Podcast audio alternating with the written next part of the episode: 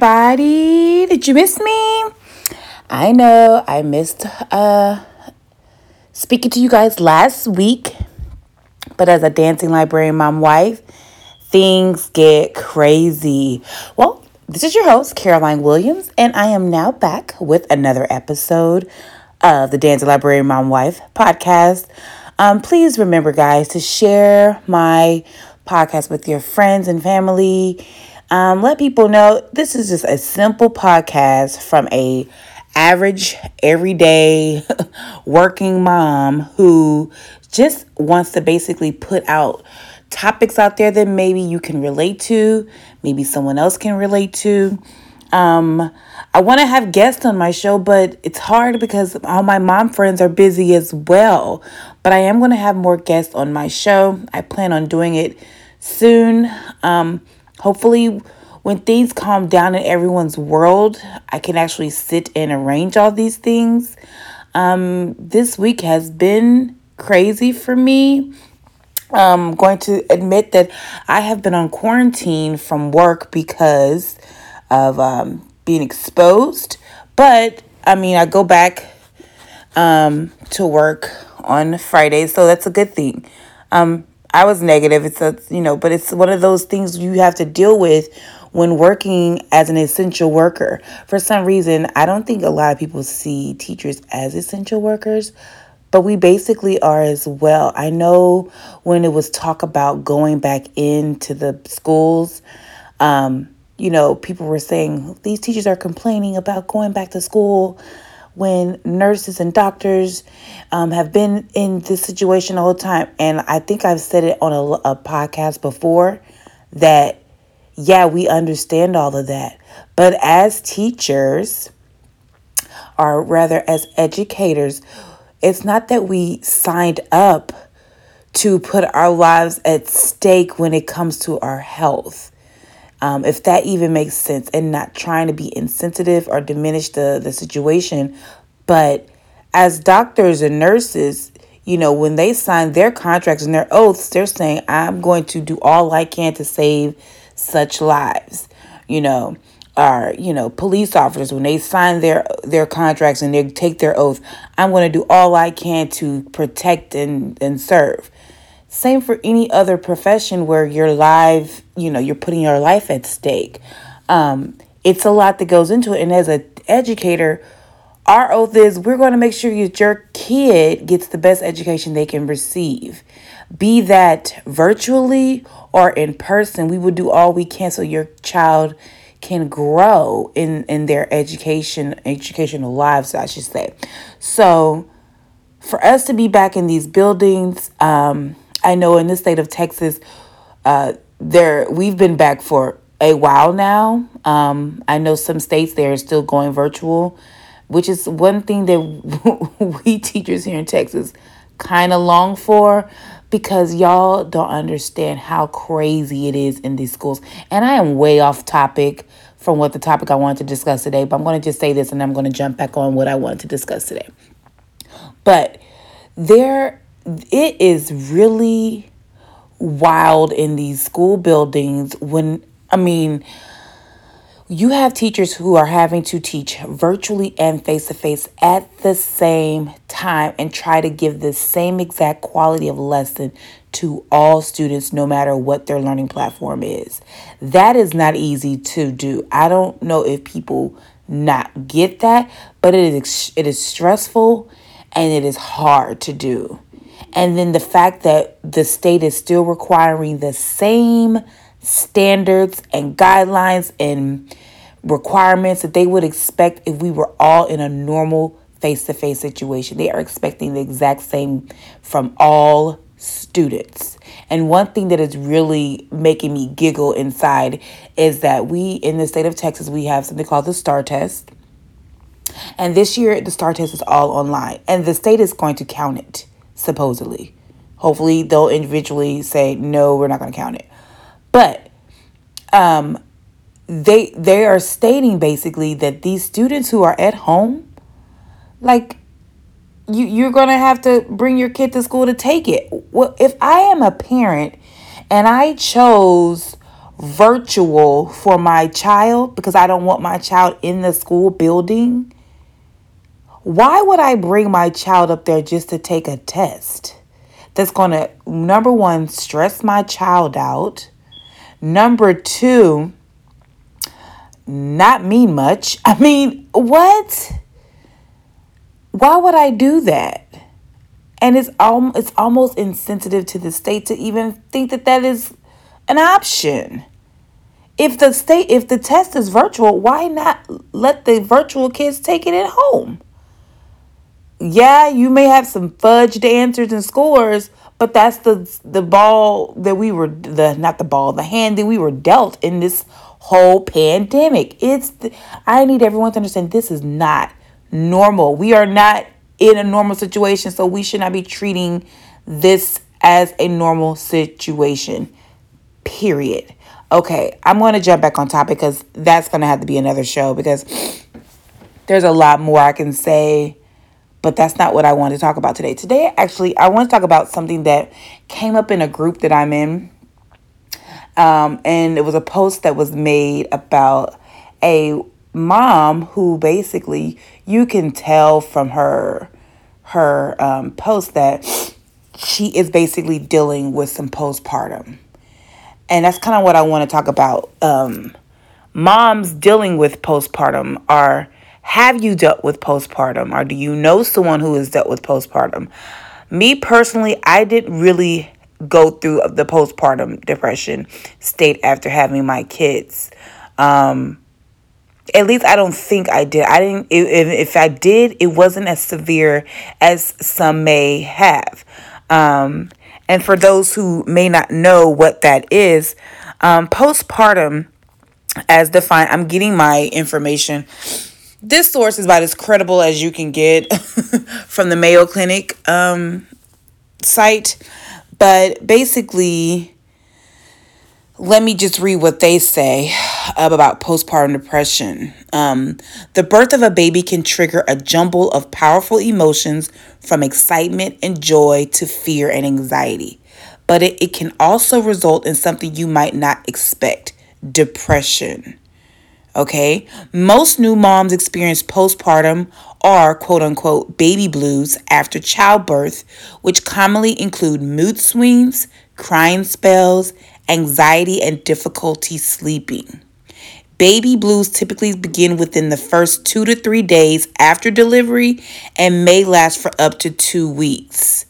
Um, then it goes on to say that some moms, the experience can be more severe, um, which basically that's when it goes into postpartum depression. When it's a long lasting form of it, it goes, they, they give it the name postpartum depression. And rarely, an extreme mood disorder called postpartum psychosis also may develop after after childbirth. Um, and I need moms out there who may be going through to understand there this is something quote unquote normal, I should say, and you are not alone. Uh, reach out to people who you may feel can help you. Um, go tell your doctor if I can't stress that enough.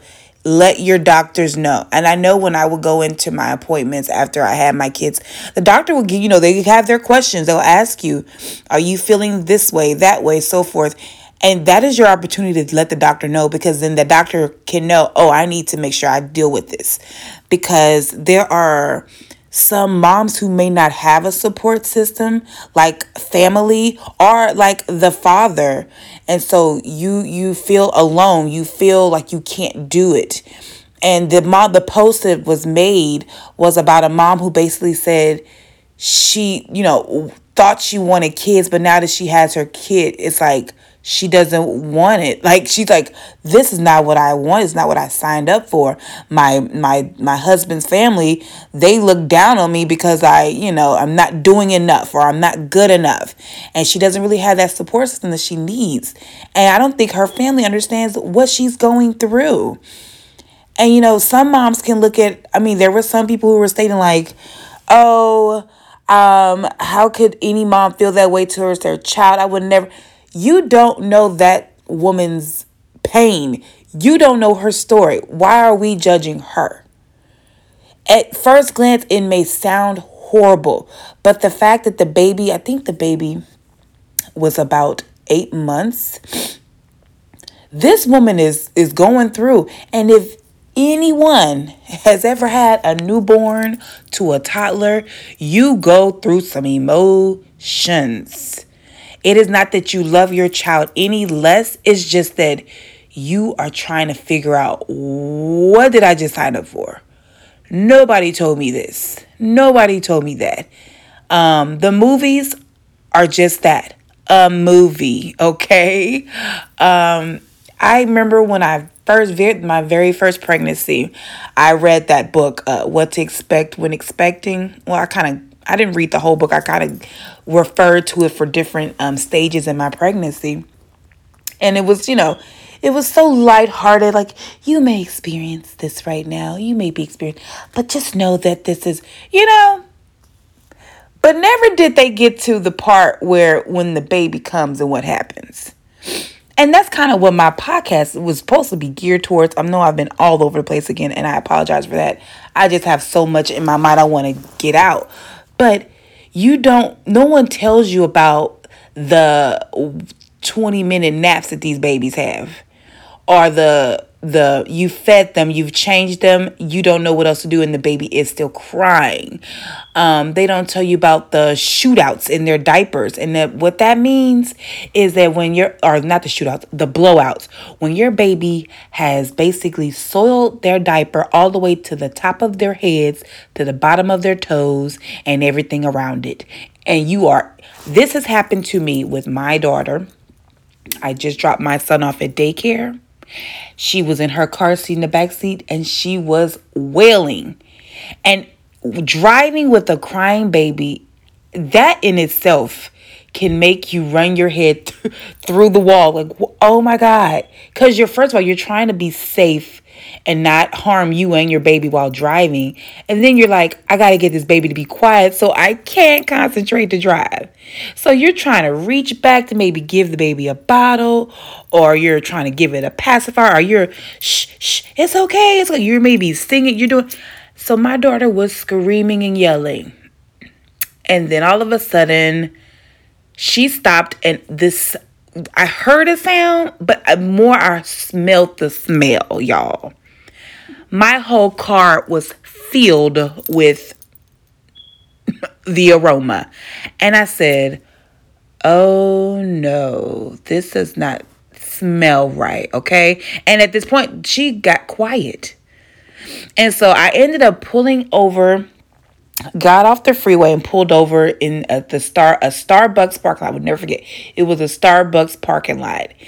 And I got out to to see about her and when I opened that door, I and I pulled I kind of like pulled her up out, out the car seat. I could just see and all the mess it was ridiculous, y'all. It was in her hair. It was on her new car seat and um cover that I had for her. It was just everywhere.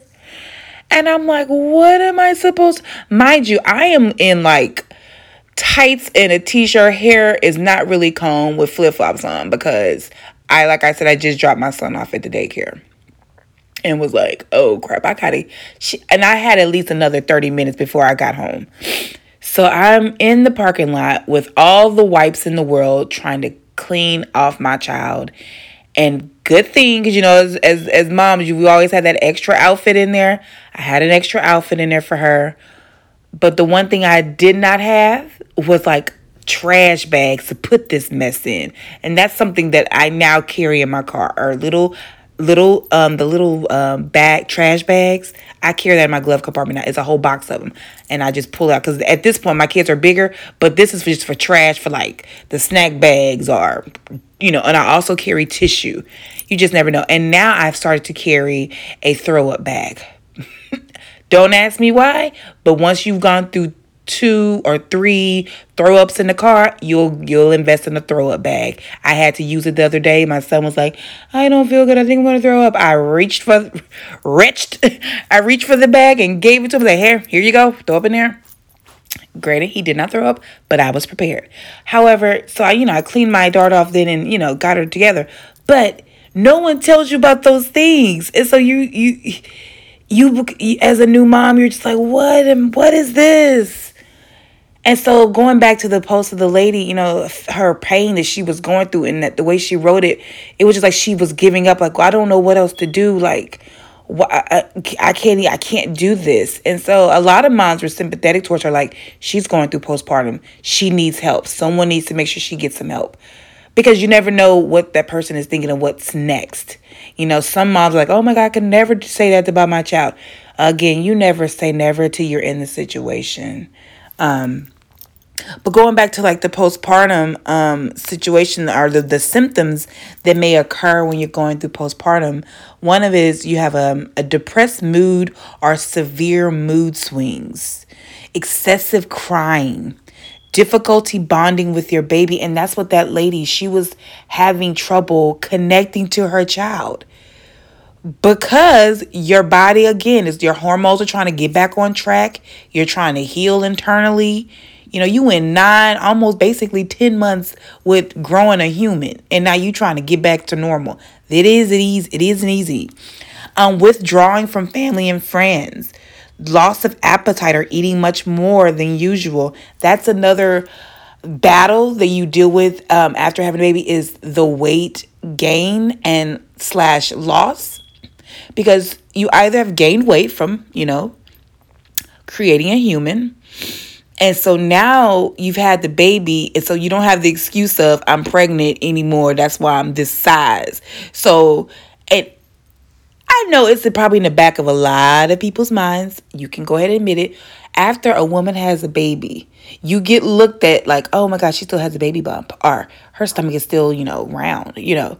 And so, you know, and then when the child is about eight months, you're like, ooh, she still looks pregnant. Or you know and, that's a lot and as a mom you feel self-conscious about that and if your husband is not like supporting you or your boyfriend or the baby's father is not somebody is not trying to make you feel like you're fine you're comfortable in that then you will feel like you're not good enough and like you've you've some sort of a failure but you're not your body has to get used to uh its normal state again.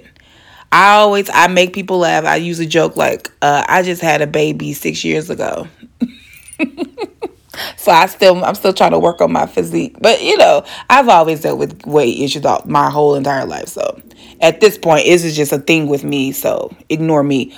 But you know, if you have never been a certain size and you are struggling trying to lose the weight, just Take your time. It will happen. Just make sure you're healthy, if anything. And I need people to understand just because you are small and skinny does not mean you're healthy. Okay, I know many healthy people who may have high blood pressure or cholesterol issues. Make sure you're healthy, okay? Um, some more symptoms of postpartum depression would be the inability to sleep, like insomnia or sleeping too much, overwhelming fatigue or loss of energy, reduced interest and pleasure in activities you used to enjoy, intense irritability and anger, fear that you're not a good mother, hopelessness, feeling of worthlessness, shame, guilt, or inadequacy, diminished ability to think clearly, concentrate, or make decisions, restlessness, severe anxiety and panic attacks, thoughts of harming yourself or your baby, or recurrent thoughts of death or suicide. So these are postpartum depression symptoms. So if you know any mom or new mom who may be going through this, and I should also add that yes, they say a couple months after having the baby, but there are some women who deal with this within a year or two of having a baby. So keep that in mind if you see a mom of a one year old and you see she's just really, she could still be going through it as well, okay? Or a mom of a two year old. I mean, those are just, these are just something that you probably want to, you know, watch out for to make sure that they're, that they are supported. Um, and then the postpartum psychosis, this is something that's rare, but it typically develops within the first week after delivery and the signs are and symptoms are way more severe. Um, so you have confusion and disorientation, obsessive thoughts about your baby, hallucinations and delusions, sleep disturbances, excessive energy and agitation, paranoia, and attempts to harm yourself or your baby. So, those symptoms are more severe and should really seek help quickly from um, medical personnel. And then they also discuss about how postpartum can actually also happen in fathers. We usually forget about dads. Why, moms? Because we're like, I'm the one that helped the baby. I'm the one that we had to go 10 months with this baby. And I'm going to say 10 months because it's not really nine. That's something else they don't tell you. It's not nine. I don't know why I keep saying nine. It's 10. For some women, it's 10 because, you know, you go past your due date. You're like, I'm still pregnant. I know a mom, I think she went a week or two weeks after her due date. Like at that point, you like, what? And I would need my I want my body back. But anyway, so we need to make sure we look at the fathers, making sure they're not uh, experience any of these symptoms. Um, sometimes they'll feel sad or fatigued or be overwhelmed, experience anxiety, or they have changes in their usual eating and sleeping patterns. Okay, so kind of look at them support support support these new and i'm going to tell you people who who are having these babies take the help I know sometimes it is unwanted, unsolicited advice or help, but I have learned take it because you don't know when they'll offer it again. And then when you need it, they're not going they're going to be like, oh, well, I'm busy now. Oh, when I asked you before, you should have, you know, take the help. You know, if you don't need it, then don't take it. But hey, take the help so that you can feel better. Okay? Um that's a that's something there that I, I, I do recommend because you don't want to find yourself um, in a state of what to do. You, mom or dad. So, yeah, people may give you advice. And you're like, I really don't need to. Okay, that's that was your that was your experience, not mine, and you are correct you are absolutely correct. Um, but sometimes it may be helpful because sometimes you may not feel you'll go through it and then go through it and like, oh, I remember such and such said this or to do this, you know. So take it, take it. Oh, okay, yes, very good, okay, and then and then move on. But um, we should just always make sure that we are supporting our new moms or new dads um, again, if you know any mom who's going with this postpartum, don't immediately judge them and feel, oh, she needs to get over, she needs to get it together, or or he needs to get it. Support them, find them, and then and then if they don't want the help, still make sure you keep an eye on them. Okay, um, if you see it gets to something that's more severe, maybe an intervention needs to be called in. Uh, but don't don't just leave them out there to, to hang themselves. And then, you know, they also have the, the thing where it says, you know, it's sometimes people don't want the help or well, should I be helping someone who doesn't want it or something like that. Um, and I feel that goes into a different realm, but I'm speaking most more on new moms, new dads, um, in the situation of postpartum depression and how to deal with it, and more about that that post that I saw, and I just saw so many people commenting about how she could say that about her child. And again, you don't know what you would do or say. Yes, you may love your child dearly, but you're not her. And if anything, I my my whole thought was was like, oh goodness, she needs someone to really just give her a hug, or she needs someone to be there with her to help her and support her. Because you know, eventually, a mom's love is a mom's love. Eventually, it it comes back. You you you get back to normal, and and then you can begin that bond with your baby. But postpartum depression is real. I need people to understand that, especially as a, a African American mom, black mom. Blacks, we have an issue with being getting a label put on us as far as depression or a mental um a mental uh Lord Jesus, I just lost my whole train of thought. But having some type of diagnosis where it, we feel we need to go seek counseling. I don't know why we we are built this way. We try to be tough and tough it out. Go get the help. You know, let people help you. It's okay. Uh, so it's just um, overall, because I'm going to start to ramble. Overall, let's support each other, moms. Let's support each other, dads, sisters, brothers, aunties, uncles, um, grandma, grandpa. Let's just support each other when it comes to um, depression itself. So that is my show for today. I hope you took something away from it. Um, I hope you learn something from it and know that if you hear or see this, then you can, you know, a red flag can go up and you can know what to do.